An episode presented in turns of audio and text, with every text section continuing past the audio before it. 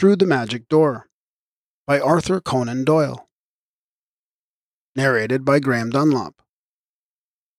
Edited by Darren Grimes. Through the Magic Door. 1. I care not how humble your bookshelf may be, nor how lowly the room which it adorns. Close the door of that room behind you. Shut off with it all the cares of the outer world plunge back into the soothing company of the great dead. And then you are through the magic portal into that fair land whither worry and vexation can follow you no more. You have left all that is vulgar and all that is sordid behind you. There stand your noble, silent comrades waiting in their ranks. Pass your eye down their files. Choose your man. And then you have but to hold up your hand to him, and away you go together into dreamland. Surely there would be something eerie about a line of books were it not that familiarity has deadened our sense of it. Each is a mummified soul embalmed in a cerecloth and natron of leather and printer's ink. Each cover of a true book enfolds the concentrated essence of a man. The personalities of the writers have faded into the thinnest shadows.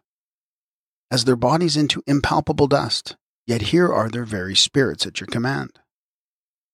It is our familiarity also which has lessened our perception of the miraculous good fortune which we enjoy. Let us suppose that we were suddenly to learn that Shakespeare had returned to earth, and that he would favor any of us with an hour of his wit and his fancy. How eagerly we would seek him out. And yet we have him, the very best of him, at our elbows from week to week, and hardly trouble ourselves to put out our hands to beckon him down no matter what mood a man may be in. When once he has passed through the magic door, he can summon the world's greatest to sympathize with him in it. If he be thoughtful, here are the kinds of thought. If he be dreamy, here are the masters of fancy. Or is it amusement that he lacks? He can signal to any one of the world's great storytellers, and out comes the dead man and holds him enthralled by the hour. The dead are such good company that one may come to think too little of the living. It is a real and depressing danger with many of us that we should never find our own thoughts and our own souls, but be ever obsessed by the dead. Yet, second-hand romance and second-hand emotion are surely better than the dull, soul-killing monotony which life brings to most of the human race. But best of all, when the dead man's wisdom and the dead man's example give us guidance and strength in the living of our own strenuous days. Come through the magic door with me and sit here on the green settee, where you can see the old oak case with its untidy lines of volumes. Smoking is not forbidden. Would you care to hear me talk of them? Well, I ask nothing better, for there is no volume there which is not a dear personal friend. And what can a man talk of more pleasantly than that?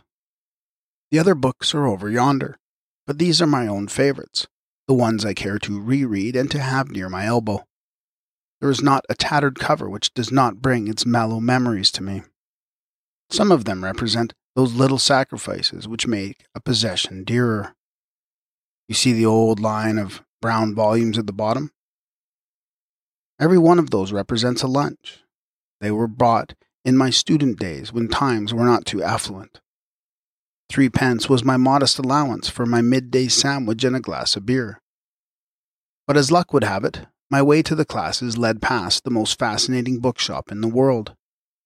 Outside the door of it stood a large tub filled with an ever changing litter of tattered books, with a card above which announced that any volume therein could be purchased for the identical sum which I carried in my pocket. As I approached it, a combat ever raged betwixt the hunger of a youthful body and that of an inquiring and omnivorous mind. Five times out of six, the animal won. But when the mental prevailed, then there was an entrancing five minutes, digging among out of date almanacs, volumes of Scotch theology, and tables of logarithms, until one found something which made it all worth while. If you will look over these titles, you will see that I did not do so very badly four volumes of Gordon's Tacitus. Life is too short to read originals so long as there are good translations. Sir William Temple's Essays, Addison's Works, Swift's Tale of a Tub, Clarendon's History, Gil Blas, Buckingham's poems, Churchill's poems, Life of Bacon. Not so bad for the old threepenny tub. But they were not always in such plebeian company. Look at the thickness of the rich leather, and the richness of the dim gold lettering. Once they adorned the shelves of some noble library, and even among the odd almanacs. And the sermons they bore the traces of their former greatness, like the faded silk dress of the reduced gentlewoman, a present pathos but a glory of the past. Reading is made too easy nowadays, with cheap paper editions and free libraries. A man does not appreciate at its full worth the thing that comes to him without effort. Who now ever gets the thrill which Carlyle felt when he hurried home with the six volumes of Gibbon's history under his arm? his mind just starving for want of food, to devour them at the rate of one a day. A book should be your very own before you can really get the taste of it. And unless you have worked for it, you will never have the true inward pride of possession. If I had to choose the one book out of all that line from which I have had the most pleasure and most profit, I should point to yonder stained copy of Macaulay's Essays, it seems entwined into my whole life as I look backwards. It was my comrade in my student days. It has been with me on the sweltering Gold Coast. And it has formed part of my humble kit when I went a whaling in the Arctic. Honest Scotch harpooners have addled their brains over it, and you may still see the grease stains where the second engineer grappled with Frederick the Great. Tattered and dirty and worn, no gilt edged Morocco bound volume could ever take its place for me. What a noble gateway this book forms, through which one may approach the study either of letters or of history. Milton, Machiavelli, Hallam, Southey, Bunyan, Byron, Johnson, Pitt, Hampden, Clive, Hastings, Chatham. What nuclei for thought! with a good grip of each how pleasant and easy to fill in all that lies between. The short, vivid sentences, the broad sweep of allusion, the exact detail, they all throw a glamour round the subject and should make the least studious of readers desire to go further. If Macaulay's hand cannot lead a man upon the pleasant paths, then indeed he may give up all hope of ever finding them. When I was a senior schoolboy, this book, not this very volume, for it had an even more tattered predecessor, opened up a new world to me. History had been a lesson and abhorrent. Suddenly the task and the drudgery became an incursion into an enchanted land, a land of color and beauty, with a kind, wise guide to point the path. In that great style of this, I loved even the faults. Indeed, now that I come to think of it, it was the faults which I loved the best. No sentence could be too stiff with rich embroidery, and no antithesis too flowery.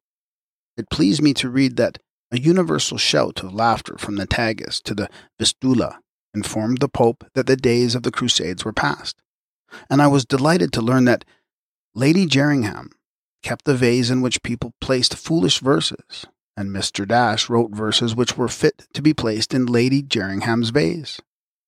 Those were the kind of sentences which used to fill me with a vague but enduring pleasure, like chords which linger in the musician's ear. A man likes a plainer literary diet as he grows older.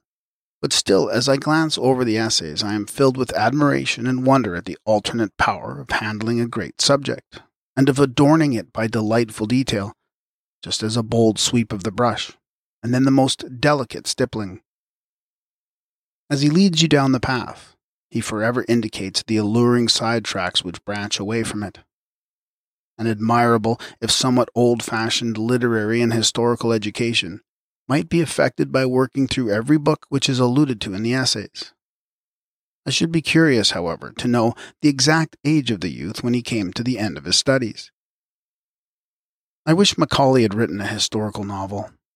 I am convinced that it would have been a great one. I do not know if he had the power of drawing an imaginary character, but he certainly had the gift of reconstructing a dead celebrity to a remarkable degree. Look at the simple half paragraph in which he gives us Johnson and his atmosphere. Was ever a more definite picture given in a shorter space? As we close it, the club room is before us, and the table on which stand the omelette for Nugent and the lemons for Johnson. There are assembled those heads which live for ever on the canvas of Reynolds. There are the spectacles of Burke, and the tall, thin form of Langton, the courtly sneer of Beauclerk, and the beaming smile of Garrick, Gibbon tapping his snuff box, and Sir Joshua with his trumpet in his ear. In the foreground is that strange figure which is as familiar to us as the figures of those among whom we have been brought up. The gigantic body, the huge massy face, seamed with the scars of disease, the brown coat, the black worsted stockings, the grey wig with the scorched foretop, the dirty hands, the nails bitten and pared to the quick. We see the eyes and mouth moving with convulsive twitches. We see the heavy form rolling. We hear it puffing. And then comes the why, sir, and the what then, sir, and the no, sir, and the you don't see your way through the question, sir. It is etched in your memory forever. I can remember that when I visited London at the age of 16, the first thing I did after housing my luggage was to make a pilgrimage to Macaulay's grave, where he lies in Westminster Abbey, just under the shadow of Addison, and amid the dust of the poets whom he had loved so well. It was the one great object of interest which London held for me, and so it might well be when I think of all I owe him. It is not merely the knowledge and the stimulation of fresh interests, but it is the charming, gentlemanly tone, the broad, liberal outlook, the general absence of bigotry and of prejudice. My judgment now confirms all that I felt for him then. My four volume edition of the History stands, as you see to the right of the essays. Do you recollect the third chapter of that work? The one which reconstructs the England of the seventeenth century. It has always seemed to me the very high water mark of Macaulay's powers, with its marvelous mixture of precise fact and romantic phrasing. The population of towns, the statistics of commerce, the prosaic facts of life are all transmuted into wonder and interest by the handling of the master. You feel that he could have cast a glamour over the multiplication table that he had set himself to do so. Take a single concrete example of what I mean the fact that a Londoner in the country or a countryman in London felt equally out of place in those days of difficult travel would seem to hardly require stating, and to afford no opportunity of leaving a strong impression upon the reader's mind. See what Macaulay makes of it. Though it is no more than a hundred other paragraphs which discuss a hundred various points. A cockney in a rural village was stared at as much as if he had intruded into a kraal of Hottentots. On the other hand, when the lord of a Lincolnshire or Shropshire manor appeared in Fleet Street, he was as easily distinguished from the resident population as a Turk or a Lascar. His dress, his gait, his accent, the manner in which he gazed at the shops, stumbled into gutters, ran against the porters, and stood under the waterspouts, marked him out as an excellent subject for the operators of swindlers and banterers. Bullies jostled him into the kennel, Hackney coachmen splashed him from head to foot.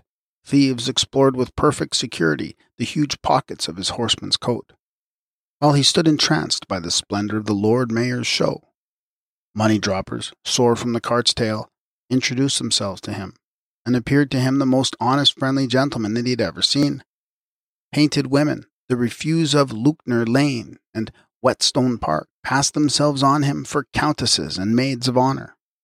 If he asked his way to St. James, his informants sent him to Mile End.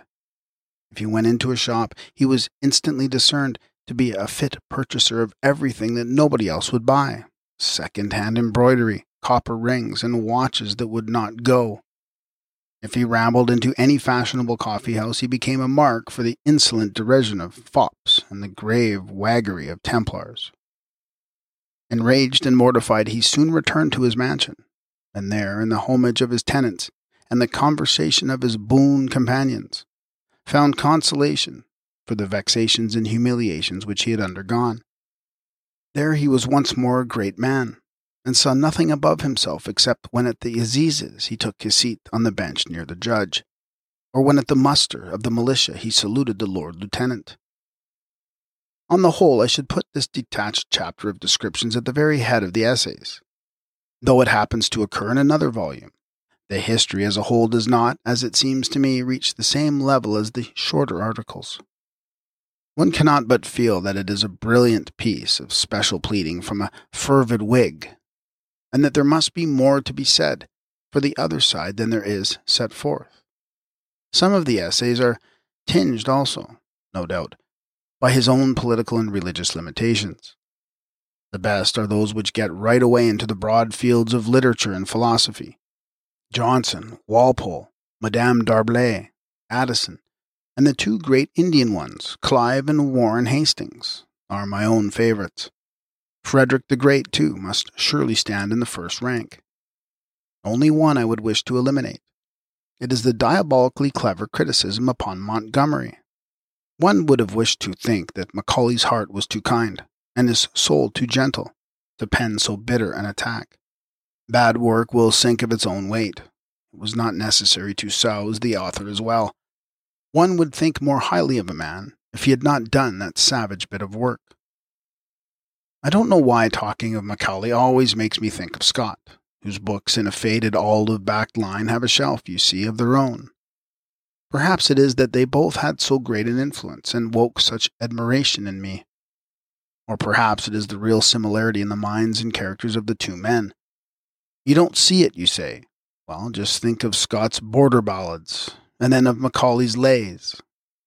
The machines must be alike when the products are so similar. Each was the only man who could possibly have written the poems of the other. What swing and dash in both of them!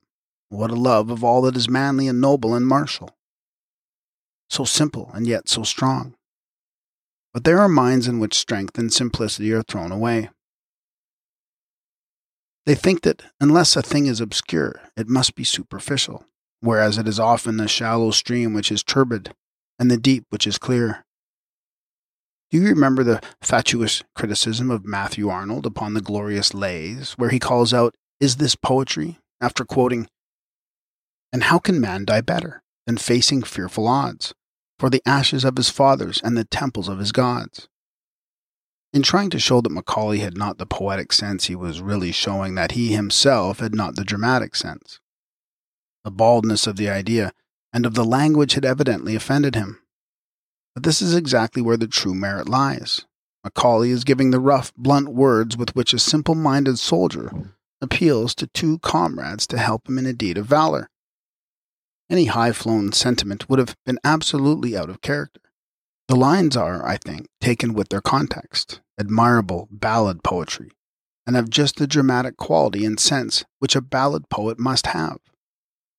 That opinion of Arnold's shook my faith in his judgment, and yet I would forgive a good deal to the man who wrote, One more charge and then be dumb. When the forts of folly fall, may the victors, when they come, find my body near the wall. Not a bad verse, that for one's life aspiration. This is one of the things which human society has not yet understood the value of a noble, inspiriting text. When it does, we shall meet them everywhere enraged on appropriate places, and our progress through the streets will be brightened and ennobled by one continual series of beautiful mental impulses and images, reflected into our souls from the printed thoughts which meet our eyes. To think that we should walk with empty, listless minds while all this splendid material is running to waste. I do not mean mere scriptural texts, for they do not bear the same meaning to all. Though what human creature can fail to be spurred onward by work while it is day, for the night cometh when no man can work? But I mean those beautiful thoughts. Who can say that they are uninspired thoughts?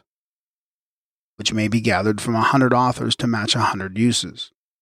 A fine thought in fine language is a most precious jewel, and should not be hid away, but be exposed for use and ornament to take the nearest example, there is a horse trough across the road from my house, a plain stone trough, and no man could pass it with any feelings save vague discontent at its ugliness.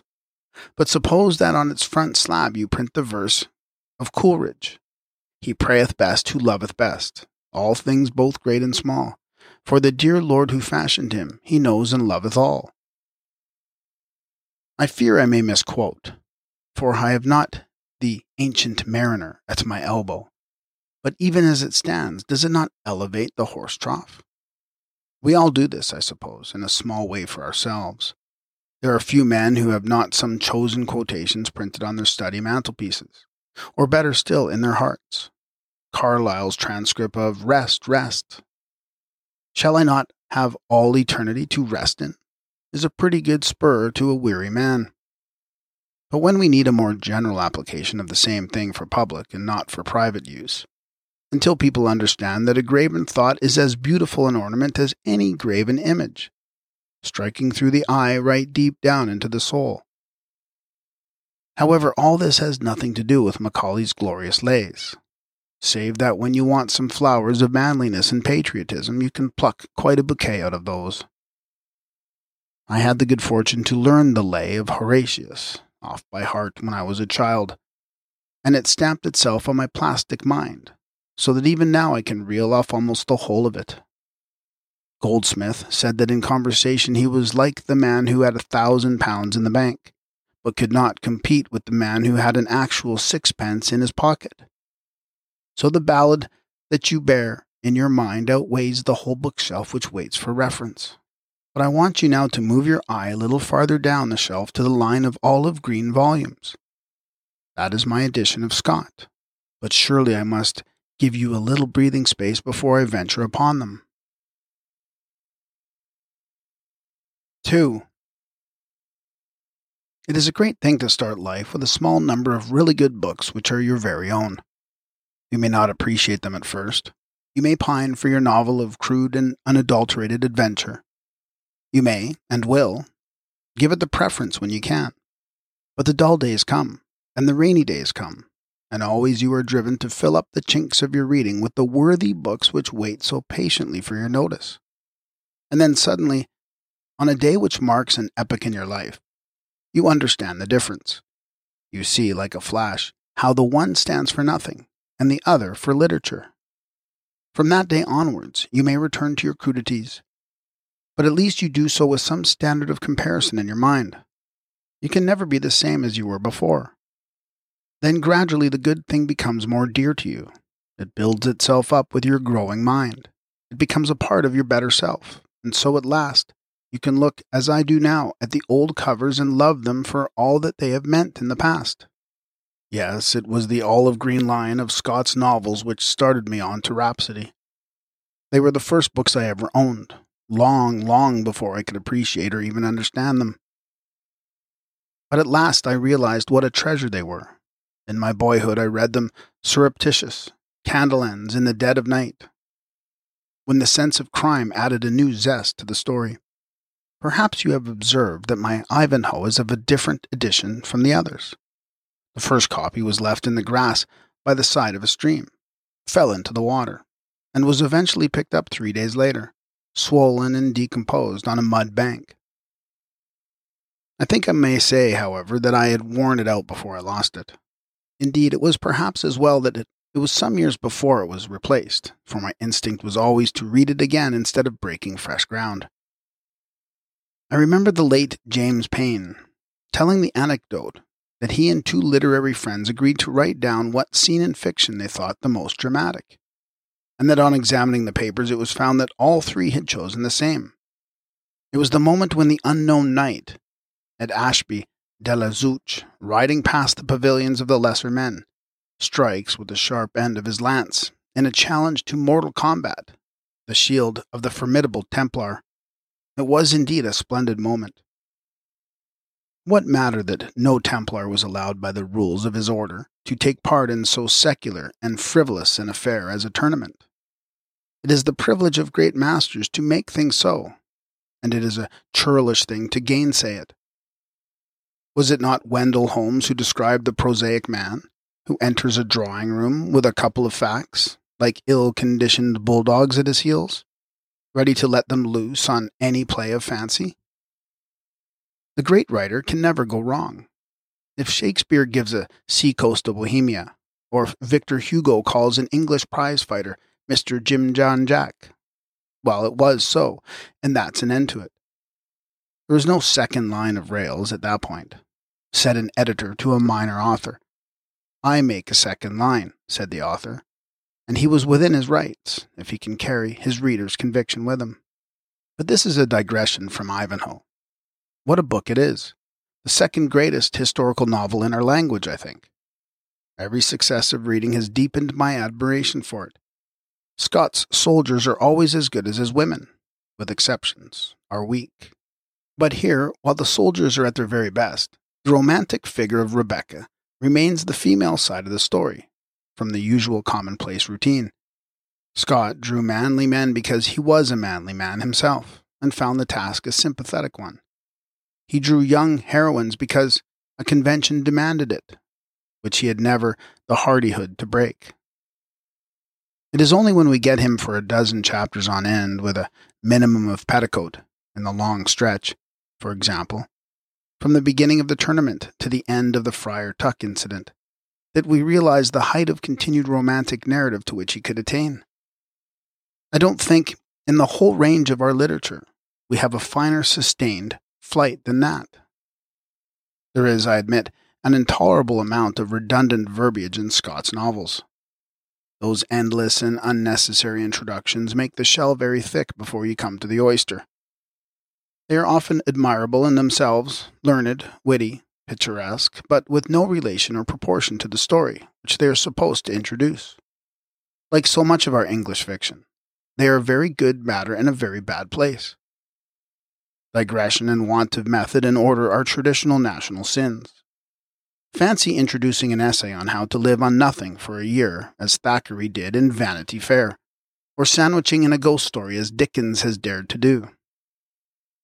As well might a dramatic author rush up to the footlights and begin telling anecdotes while his play was suspending its action, and its characters waiting wearily behind him. It is all wrong, though every great name can be quoted in support of it. Our sense of form is lamentably lacking, and Sir Walter sinned with the rest. But get past all that to a crisis in the real story, and who finds the terse phrase, the short fire word, so surely as he?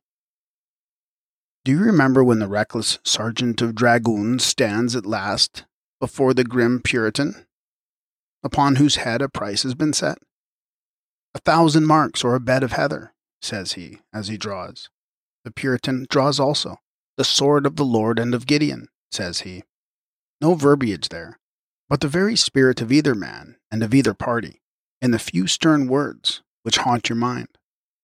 Bows and bills, cry the Saxon Varangians, as the Moslem horse charges home. You feel it as just what they must have cried. Even more terse and Businesslike was the actual battle cry of the fathers of the same men on that long drawn day when they fought under the Red Dragon of Wessex. On the low ridge at Hastings, out, out they soared, as the Norman chivalry broke upon them. Terse, strong, prosaic, the very genius of the race was in the cry. Is it that the higher emotions are not there? Or is it that they are damped down and covered over, as too precious to be exhibited? Something of each, perhaps. I once met the widow of the man who, as a young signal midshipman, had taken Nelson's famous message from the signal yeoman and communicated it to the ship's company. The officers were impressed. The men were not. Duty, they muttered. We've always done it. Why not?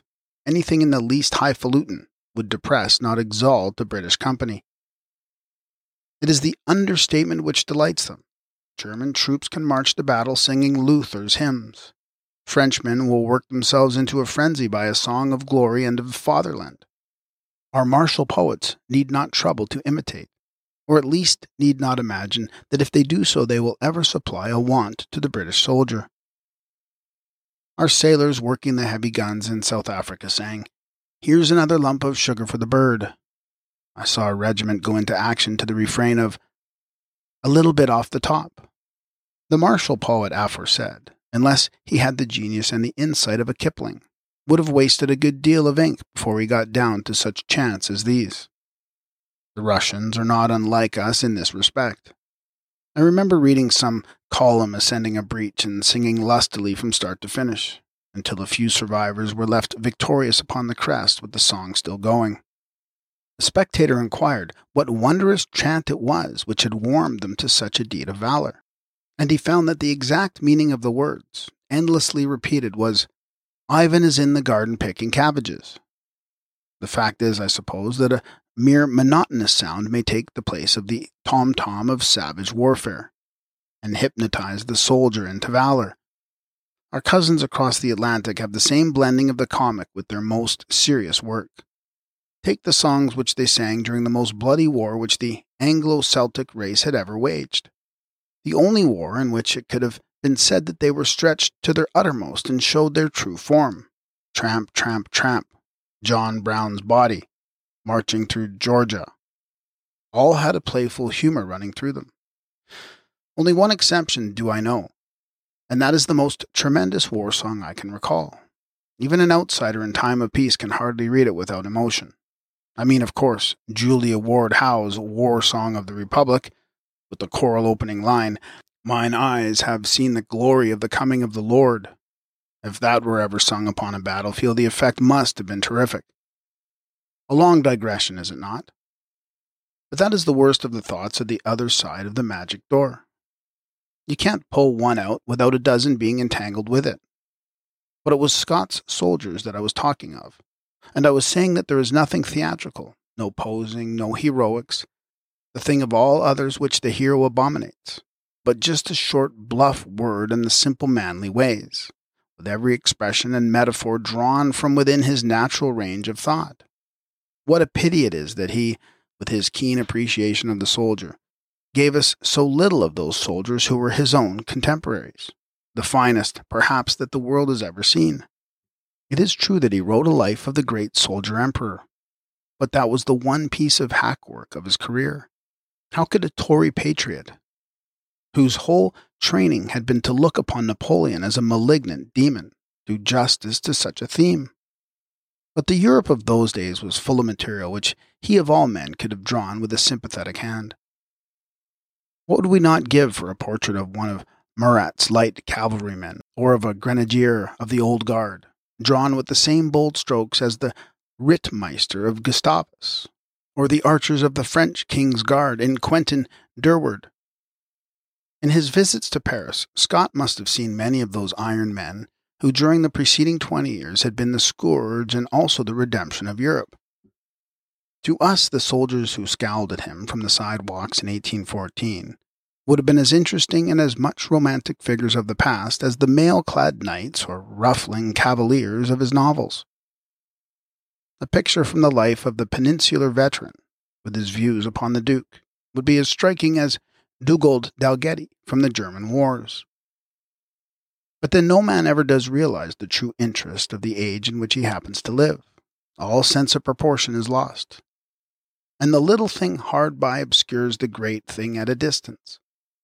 It is easy in the dark to confuse the firefly and the star. Fancy, for example, the old masters seeking their subjects in inn parlors or St. Sebastian's, while Columbus was discovering America before their very faces. I have said that I think Ivanhoe the best of Scott's novels. I suppose most people would subscribe to that. But how about the second best? It speaks well for the general average that there is hardly one among them which might not find some admirers who should vote it to a place of honour. To the Scottish born man, these novels which deal with Scottish life and character have a quality of raciness which gives them a place apart. There is a rich humour of the soil in such books as Old Mortality, The Antiquary, and Rob Roy, which puts them in a different class from the others. His old Scottish women are, next to his soldiers, the best series of types that he has drawn. At the same time, it must be admitted that merit which is associated with dialect has such limitations that it can never take the same place as work which makes an equal appeal to all the world. On the whole, perhaps Quentin Durward, on account of its wider interests, is strong character drawing, and the European importance of the events and people described would have my vote for the second place. It is the father of all those sword and cape novels which have formed so numerous an addition to the light literature of the last century. The pictures of Charles the Bold and of the unspeakable Lewis are extraordinarily vivid. I can see those two deadly enemies watching the hounds chasing the herald, and clinging to each other in the convulsion of their cruel mirth, more clearly than most things which my eyes have actually rested upon. The portrait of Lewis with his astuteness, his cruelty, his superstition, and his cowardice is followed closely from Comines, and is the more effective when set up against the bluff and warlike rival. It is not often that historical characters work out in their actual physique exactly as one would picture them to be. But in the High Church of Innsbruck, I have seen effigies of Lewis and Charles, which might have walked from the very pages of Scott. Lewis, thin, ascetic, Varminty, and Charles with the head of a prize fighter. It is hard on us when a portrait upsets all our preconceived ideas. When, for example, we see in the National Portrait Gallery a man with a noble, olive tinted, poetic face, and with a start read beneath it that it is the wicked Judge Jeffreys. Occasionally, however, as at Innsbruck, we are absolutely satisfied. I have before me on the mantelpiece yonder a portrait of a painting which represents Queen Mary's Bothwell. Take it down and look at it. Mark the big head, fit to conceive large schemes, the strong animal face, made to captivate a sensitive feminine woman, the brutally forceful features, the mouth with the suggestion of wild boar's tusks behind it, the beard which could bristle with fury. The whole man and his life story are revealed in that picture. I wonder if Scott had ever seen the original, which hangs at the Hepburn family seat. Personally, I've always had a very high opinion of a novel which the critics have used somewhat harshly, and which came almost the last from his tired pen. I mean, Count Robert of Paris. I'm convinced that if it had been the first instead of the last of this series, it would have attracted as much attention as Waverley. I can understand the state of mind of the expert, who cried out in mingled admiration and despair. I have studied the conditions of Byzantine society all my life. And here comes a Scotch lawyer who makes the whole thing clear to me in a flash. Many men could draw with more or less success Norman England or medieval France. But to reconstruct a whole dead civilization in so plausible a way, with such dignity and such minuteness of detail, is, I should think, a most wonderful tour de force. His failing health showed itself before the end of the novel, but had the latter half equaled the first, and contained scenes of such humor as Anna Komnene reading aloud her father's exploits, or of such majesty as the account of the muster of the Crusaders upon the shores of Bosphorus, then the book could not have been gainsaid its rightful place in the very front rank of the novels. I would that he had carried on his narrative and given us a glimpse of the actual progress of the First Crusade. What an incident! Was ever anything in the world's history like it? It had what historical incidents seldom have a definite beginning, middle, and end, from the half crazed preaching of Peter down to the fall of Jerusalem. Those leaders. It would take a second Homer to do them justice.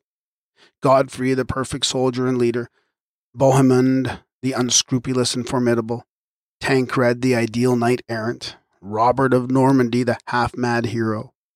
Here is material so rich that one feels one is not worthy to handle it. What richest imagination could ever evolve anything more marvelous and thrilling than, though actual historical facts? But what a glorious brotherhood the novels are.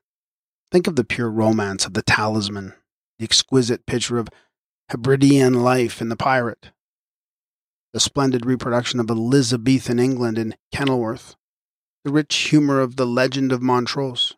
Above all, bear in mind in all that the splendid series, written in a coarse age. There is not one word to offend the most sensitive ear, and it is borne in upon one how great a noble man was Walter Scott, and how high the service which he did for literature and for humanity. For that reason, his life is good reading. And there it is on the same shelf as the novels. Lockhart was, of course, his son in law and his admiring friend. The ideal biographer should be a perfectly impartial man, with a sympathetic mind but a stern determination to tell the absolute truth. One would like the frail human side of a man as well as the other. I cannot believe that anyone in the world was ever quite as good as the subject of most of our biographies. Surely these worthy people swore a little sometimes, or had a keen eye for a pretty face, or opened the second bottle when they would have done better to stop at the first, or did something to make us feel that they were men and brothers. They need not go to length of the lady who began a biography of her deceased husband with the words D was a dirty man, but the books would certainly be more readable, and the subjects more lovable too, if we had greater light and shade in the picture. But I am sure that the more one knew of Scott, the more one would have admired him. He lived in a drinking age and in a drinking country, and I have not a doubt that he took an allowance of toddy occasionally of an evening which would have laid his feeble successors under the table. His last years, at least, poor fellow, were abstemious enough, where he sipped his barley water while the others passed the decanter. But what a high souled, chivalrous gentleman he was! With how fine a sense of honor, translating itself not into empty phrases, but into years of labor and denial. You remember how he became sleeping partner in a printing house, and so involved himself in its failure. There was a legal but very little moral claim against him, and no one could have blamed him had he cleared the account by a bankruptcy, which would have enabled him to become a rich man again within a few years. Yet he took the whole burden upon himself, and bore it for the rest of his life, spending his work, his time, and his health in the one long effort to save his honor from the shadow of a stain. It was nearly a hundred thousand pounds, I think, which he passed on to the creditors. A great record, a hundred thousand pounds with his life thrown in. And what a power of work he had! It was superhuman. Only the man who has tried to write fiction himself knows what it means when it is recorded that Scott produced two of his long novels in one single year. I remember reading in some book of reminiscences, on second thoughts, it was in Lockhart himself, how the writer had lodged in some rooms in Castle Street, Edinburgh, and how he had seen all evening the silhouette of a man outlined on the blind of the opposite house. All evening the man wrote, and the observer could see the shadow hand conveying the sheets of paper from the desk to the pile at the side. He went to a party and returned, but still the hand was moving the sheets. Next morning he was told that the room opposite was occupied by Walter Scott. A curious glimpse into the psychology of the writer of fiction is shown by the fact that he wrote two of his books, good ones too, at the time when his health was such that he could not afterwards remember one word of them, and listen to them when they were read to him as if he were hearing the work of another man. Apparently, the simplest processes of the brain, such as ordinary memory, were in complete abeyance, and yet the very highest and most complex faculty, imagination in its supreme form, was absolutely unimpaired. It was an extraordinary fact, and one to be pondered over. It gives some support to the feeling which every writer of imaginative work must have that his supreme work comes to him in some strange way from without, and that he is only the medium for placing it upon the paper.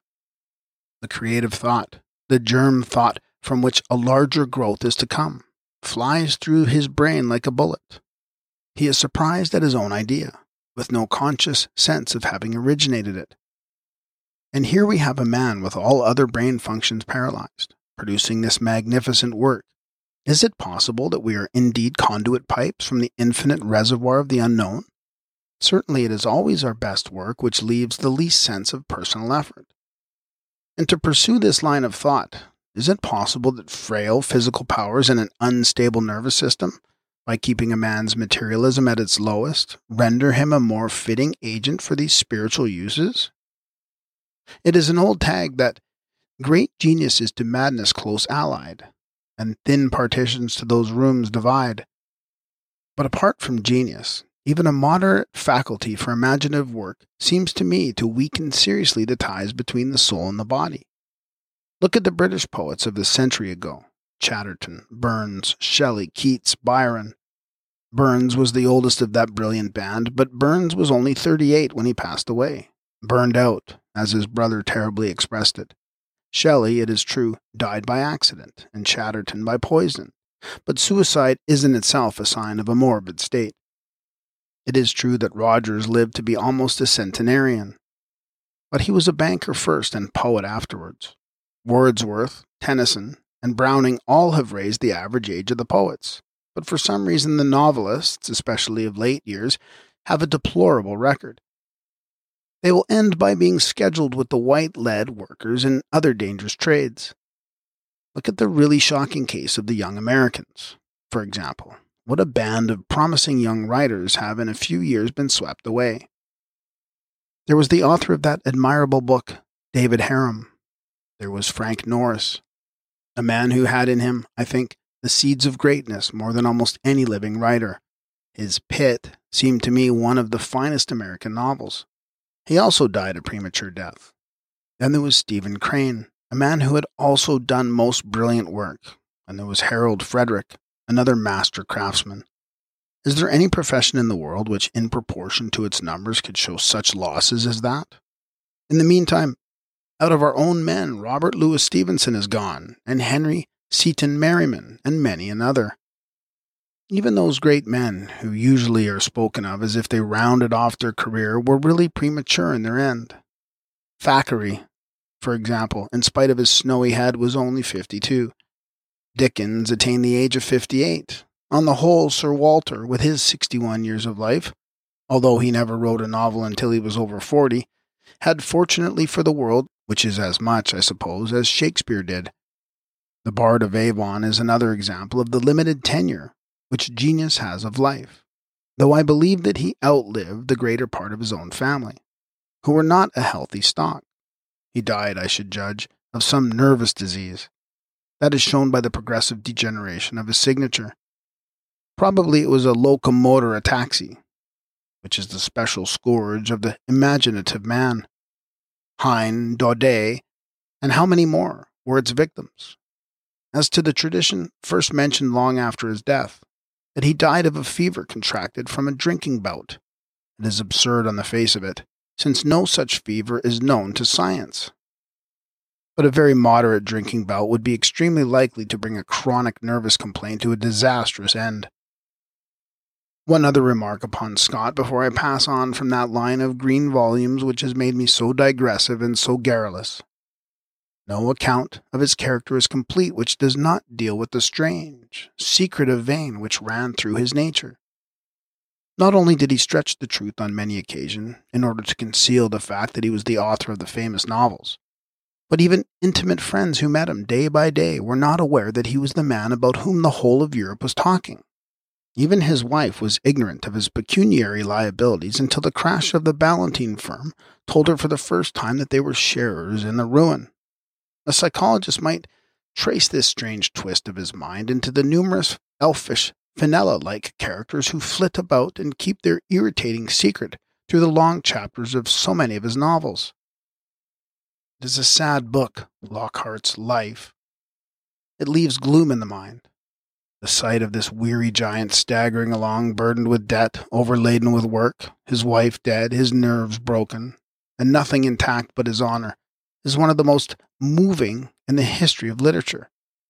But they pass, these clouds, and all that is left is the memory of the supremely noble man, who would not be bent, but faced fate to the last and died in his tracks without a whimper. He sampled every human emotion.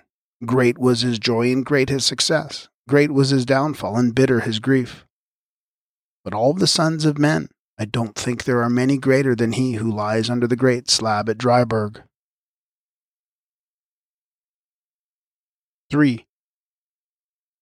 We can pass the long green ranks of the Waverley novels in Lockhart's Life, which flanks them. Here is a heavier metal in the four big grey volumes beyond. They are an old fashioned large print edition of Boswell's Life of Johnson. I emphasize the large print for that is the weak point of most of the cheap editions of English classics, which come now into the market. With subjects which are in the least archaic or abstruse, you need good clear type to help you on your way. The other is good neither for your eyes nor for your temper. Better pay a little more and have a book that is made for use. That book interests me, fascinates me, and yet I wish I could join heartily in that chorus of praise which the kind hearted old bully has enjoyed. It is difficult to follow his own advice and to clear one's mind of cant upon the subject. For when you have been accustomed to look at him through the sympathetic glasses of Macaulay or of Boswell, it's hard to take them off, to rub one's eyes, and to have a good honest stare at one's own account at the man's actual words, deeds, and limitations. If you try it, you are left with the oddest mixture of impressions. How could one express it save that this is John Bull taken to literature, the exaggerated John Bull of the characterists, with every quality, good or evil, at its highest? Here are the rough crust over a kindly heart, the explosive temper, the arrogance, the insular narrowness, the want of sympathy and insight, the rudeness of perception, the positiveness, the overbearing bluster, the strong, deep seated religious principle, and every other characteristic of the cruder, rougher John Bull, who is the great grandfather of the present good natured Johnny. If Boswell had not lived, I wonder how much we should hear now of his huge friend. With Scotch persistence, he has succeeded in inoculating the whole world with his hero worship. It was most natural that he should himself admire him. The relations between the two men were delightful and reflect all credit upon each. But they are not a safe basis from which any third person could argue. When they met, Boswell was in his 23rd and Johnson in his 54th year. The one was a keen young Scot, with a mind which was reverent and impressionable. The other was a figure from a past generation with his fame already made. From the moment of meeting, the one was bound to exercise an absolute ascendancy over the other, which made unbiased criticism far more difficult than it would be between ordinary father and son. Up to the end, this was the unbroken relation between them.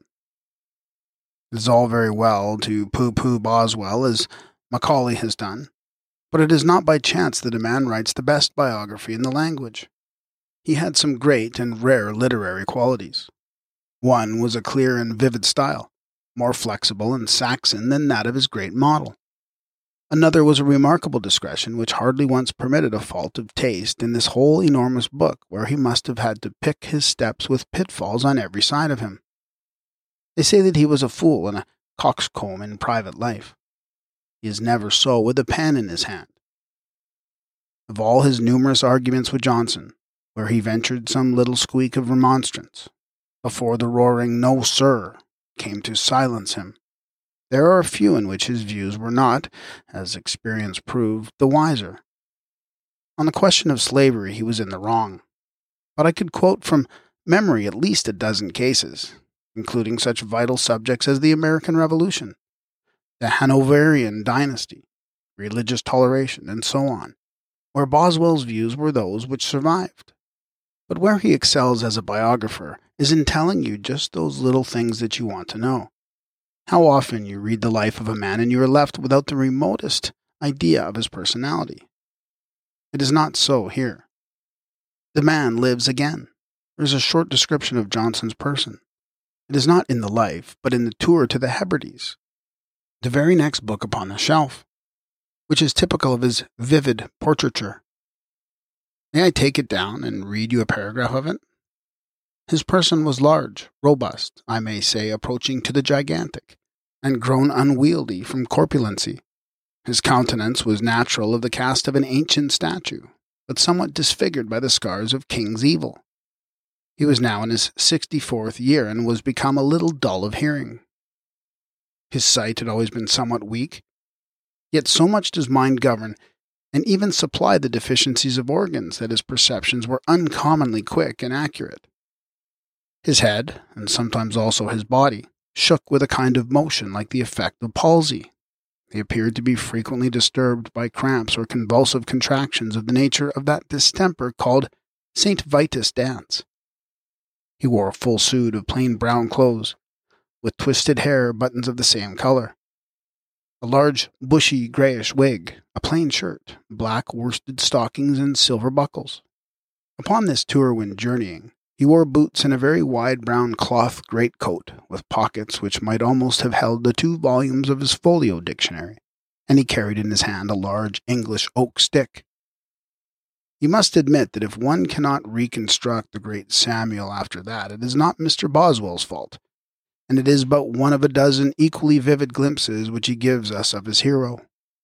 It is just these pen pictures of his, of the big, uncouth man, with his grunts and his groans, his gargantuan appetite, his twenty cups of tea, and his tricks with the orange peel and the lamp posts, which fascinate the reader, and have given Johnson a far broader literary vogue than his writings could have done.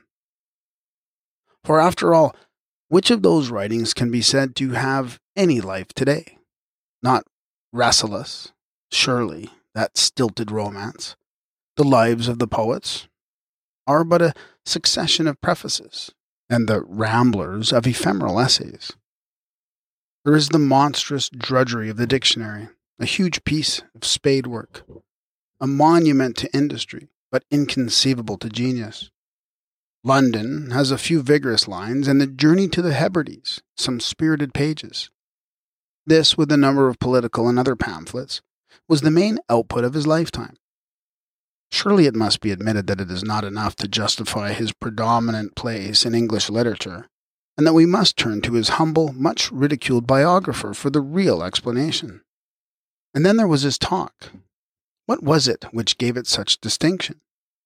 his clear cut positiveness upon every subject.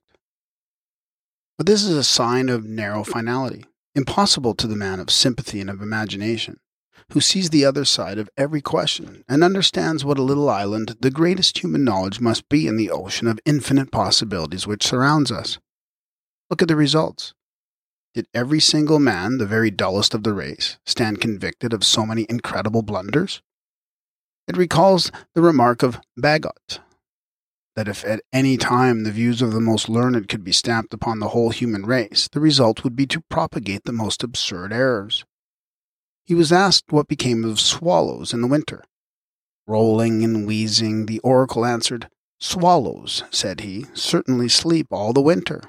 A number of them conglobulate together by flying around and round, and then all in a heap throw themselves under water and lie in the bed of a river. Boswell gravely dockets the information.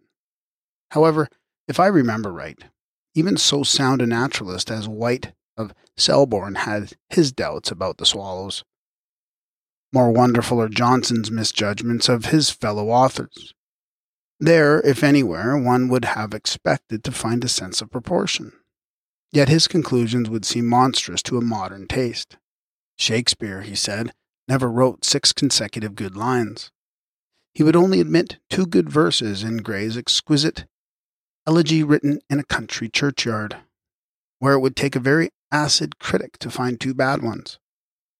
Tristram Shandy would not live. Hamlet was gabble. Swift's Gulliver's Travels was poor stuff, and he never wrote anything good except A Tale of a Tub. Voltaire was illiterate. Rousseau was a scoundrel. Deists like Hume, Priestley, or Gibbon could not be honest men? And his political opinions, they sound now like a caricature. I suppose even in those days they were reactionary. A poor man has no honor. Charles II was a good king. Governments should turn out to the civil service all who were on the other side. Judges in India should be encouraged to trade. No country is the richer on account of trade. I wonder if Adam Smith was in the company when this proposition was laid down. A landed proprietor should turn out those tenants who did not vote as he wished. It is not good for a laborer to have his wages raised. When the balance of trade is against the country, the margin must be paid in current coin. Those were a few of his convictions. And then his prejudices. Most of us have some unreasoning aversion. In our more generous moments, we are not proud of it but consider those of Johnson. When they were all eliminated, there was not so very much left. He hated Whigs. He disliked Scotchmen. He detested nonconformists. A young lady who joined them was an odious wench. He loathed Americans. So he walked his narrow line, belching fire and fury at everything to the right or to the left of it.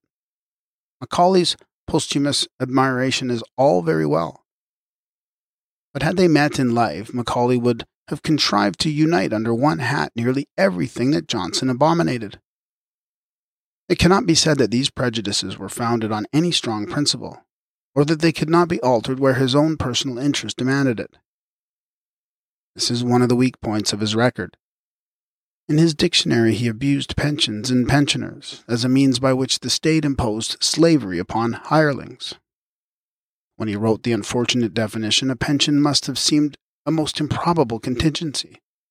But when George III, either through policy or charity, offered him one a little later, he made no hesitation in accepting it. One would have liked to feel that the violent expression of his convictions represented a real intensity of feeling, but the facts in this instance seem against it. He was a great talker, but his talk was more properly a monologue. It was a discursive essay, with perhaps a few marginal notes from his subdued audience. How could one talk on equal terms with a man who could not brook contradiction or even argument upon the most vital questions in life? Would Goldsmith defend his literary views, or Burke his Whiggism, or Gibbon his deism? There was no common ground of philosophic toleration on which one could stand. If he could not argue, he would be rude, or, as Goldsmith put it, if his pistol missed fire, he would knock you down with the butt end. In the face of that rhinoceros laugh, there was an end of gentle argument. Napoleon said that all the other kings would say oof when they heard he was dead, and so I cannot help thinking that the older man of Johnson's circle must have given a sigh of relief when at last they could speak freely on that which was near their hearts, without the danger of a scene where, why no, sir, was likely very to ripen into, let us have no more on't. Certainly one would like to get behind Boswell's account and to hear a chat between such men as Burke and Reynolds as to the difference in the freedom and the atmosphere of the club on the evening when the formidable doctor was not there, as compared to one when he was. No smallest estimate of his character is fair which does not make due allowance for the terrible experiences of his youth and early middle age. His spirit was as scarred as his face. He was fifty three when the pension was given him and up to then his existence had been spent in one constant struggle for the first necessities of life, for the daily meal of the nightly bed. He had seen his comrades of letters die of actual privation. From childhood he had known no happiness. The half blind, gawky youth, with dirty linen and twitching limbs, had always, whether in the streets of Lichfield, the quadrangle of Pembroke, or the coffee houses of London, been an object of mingled pity, and amusement. With a proud and sensitive soul, every day of his life must have brought some bitter humiliation. Such an experience must either break a man's spirit or embitter it, and here, no doubt, was the secret of that roughness, that carelessness for the sensibilities of others, which caused Boswell's father to christen him Ursa Major. If his nature was in any way warped, it must be admitted that terrific forces had gone to the rending of it. His good was innate, his evil the result of a dreadful experience. And he had some great qualities. Memory was the chief of them. He had read omnivorously, and all that he read he remembered, not merely in the vague, general way in which we remember what we read, but with every particular of place and date. If it were poetry, he could quote it by the page, Latin or English. Such a memory has its enormous advantage but it carries with it its corresponding defect. With the mind so crammed with other people's goods, how can you have room for any fresh manufactures of your own? A great memory is, I think, too often fatal to originality, in spite of Scott and some other exceptions. The slate must be clear before you put your own writing upon it. When did Johnson ever discover an original thought? When did he ever reach forward into the future, or throw any fresh light upon those enigmas which mankind has faced? Overloaded with the past, he had space for nothing else. Modern developments of every sort cast no first herald rays upon his mind. He journeyed in France a few years before the greatest cataclysm that the world has ever known, and his mind, arrested by much that was trivial, never once responded to the storm signals which must surely have been visible around him. We read that an amiable Monsieur Santerre showed him over his brewery and supplied him with statistics to his output of beer. It was the same foul mouthed Santerre who struck up the drums to drown Lewis's voice at the scaffold. The association shows how near the unconscious sage was to the edge of that precipice, and how little his learning availed him in discerning it. He would have been a great lawyer, or divine, Nothing, one would think, could have kept him from Canterbury or from the woolsack. In either case, his memory, his learning, his dignity, and his inherent sense of piety and justice would have set him straight to the top. His brain, working within his own limitations, was remarkable. There is no more wonderful proof of this than his opinions and questions of Scotch law, as given to Boswell and is used by the latter before the Scotch judges. That an outsider with no special training should at short notice write such weighty opinions, crammed with argument and reason, is, I think, as remarkable a tour de force as literature can show. Above all, he really was a very kind hearted man, and that must count for much. He was a large charity, and it came from a small purse. The rooms of his house became a sort of harbor of refuge in which several strange, battered hulks found their last moorings. There were the blind Mr. Levett, and the acidulous Mrs. Williams, and the colorless Mrs. Desmoulins, all old and ailing, a trying group amid which to spend one's days. His guinea was always ready for the poor acquaintance, and no poet was so humble that he might not preface his book with a dedication whose ponderous and sonorous sentences bore the hallmark of their maker. It is the rough, kindly man, the man who bore the poor street walker home upon his shoulders, who makes one forget, or at least forgive, the dogmatic, pedantic doctor of the club. There is always to me something of interest in the view that a great man takes of old age and death. It is the practical test of how far the philosophy of his life has been a sound one. Hume saw death afar, and met it with unostentatious calm. Johnson's mind flinched from that dread opponent. His letters and his talk during his latter years are one long cry of fear. It was not cowardice, for physically he was one of the most stout hearted men that ever lived. There were no limits to his courage. It was spiritual diffidence, coupled with an actual belief in the possibilities of the other world, which a more human and liberal theology has done something to soften. How strange to see him cling so desperately to that crazy body with its gout, its asthma, its St. Vitus dance, and its six gallons of dropsy. What could be the attraction of an existence where eight hours of every day were spent groaning in a chair and sixteen wheezing in a bed? I would give one of these legs, said he, for another year of life. Nonetheless, when the hour did at last strike, no man could have borne himself with more simple dignity and courage. Say what you will of him, and resent him how you may, you can never open those four grey volumes without getting some mental stimulus some desire for wider reading, some insight into human learning or character, which should leave you a better and a wiser man. Thank you for listening to this sample. To continue listening to this book and for access to all of our other full audiobooks, please subscribe for 777 per month. Go to adultbrain.ca or follow the link in the show notes. This will be a completely separate podcast with a new RSS feed and will have all the titles from this feed as well. Thank you for your help and support in bringing rare and forgotten books to audio for the world.